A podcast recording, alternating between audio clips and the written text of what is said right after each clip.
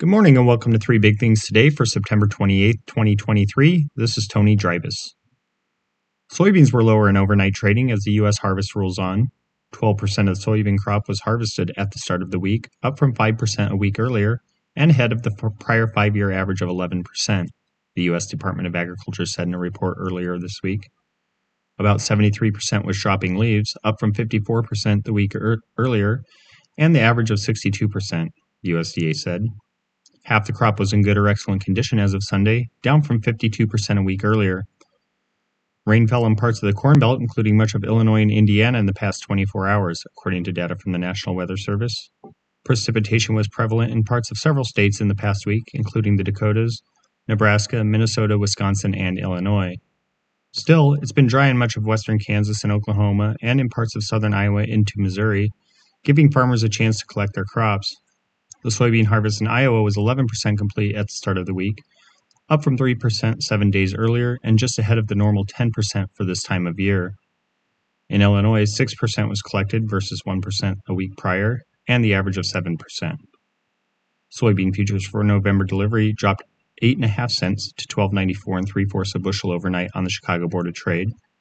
Soy meal was down $1 to 388.10 a short ton, while soy oil lost 0.48 cent 257.76 cents a pound. Corn for December delivery was down one and a quarter cent to 482 a bushel. Wheat futures fell three four cent to 578 and three fourths a bushel, and Kansas City futures lost three and three fourths cents to 690 and three quarters a bushel. Ethanol output rose week to week while inventories climbed to the highest level in more than a month, according to data from the Energy Information Administration. Production of the bio, biofuel increased to an average of 1.009 million barrels a day in the week that ended on September 22nd.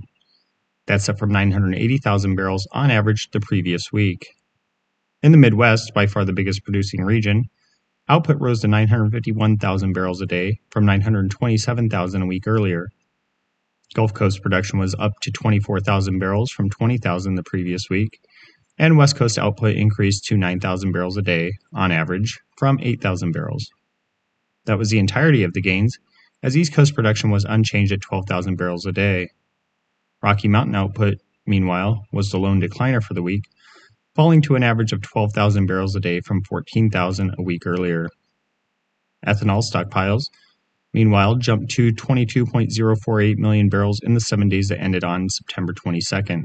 That's up from 21.681 million barrels a week earlier and the highest level since August 18th, the EIA said in its report. Extremely dry weather is expected in parts of Nebraska and Kansas today, resulting in prime conditions for wildfires, according to the National Weather Service. Relative humidity is forecast to drop to 20% to 25% in the afternoon. Winds will gust up to 30 miles an hour, the National Weather Service said in a report early this morning. The dry weather conditions are expected to last at least into the weekend. In parts of southern Illinois and Indiana, storms are expected throughout the morning. Hail and lightning are the biggest concerns associated with the storms.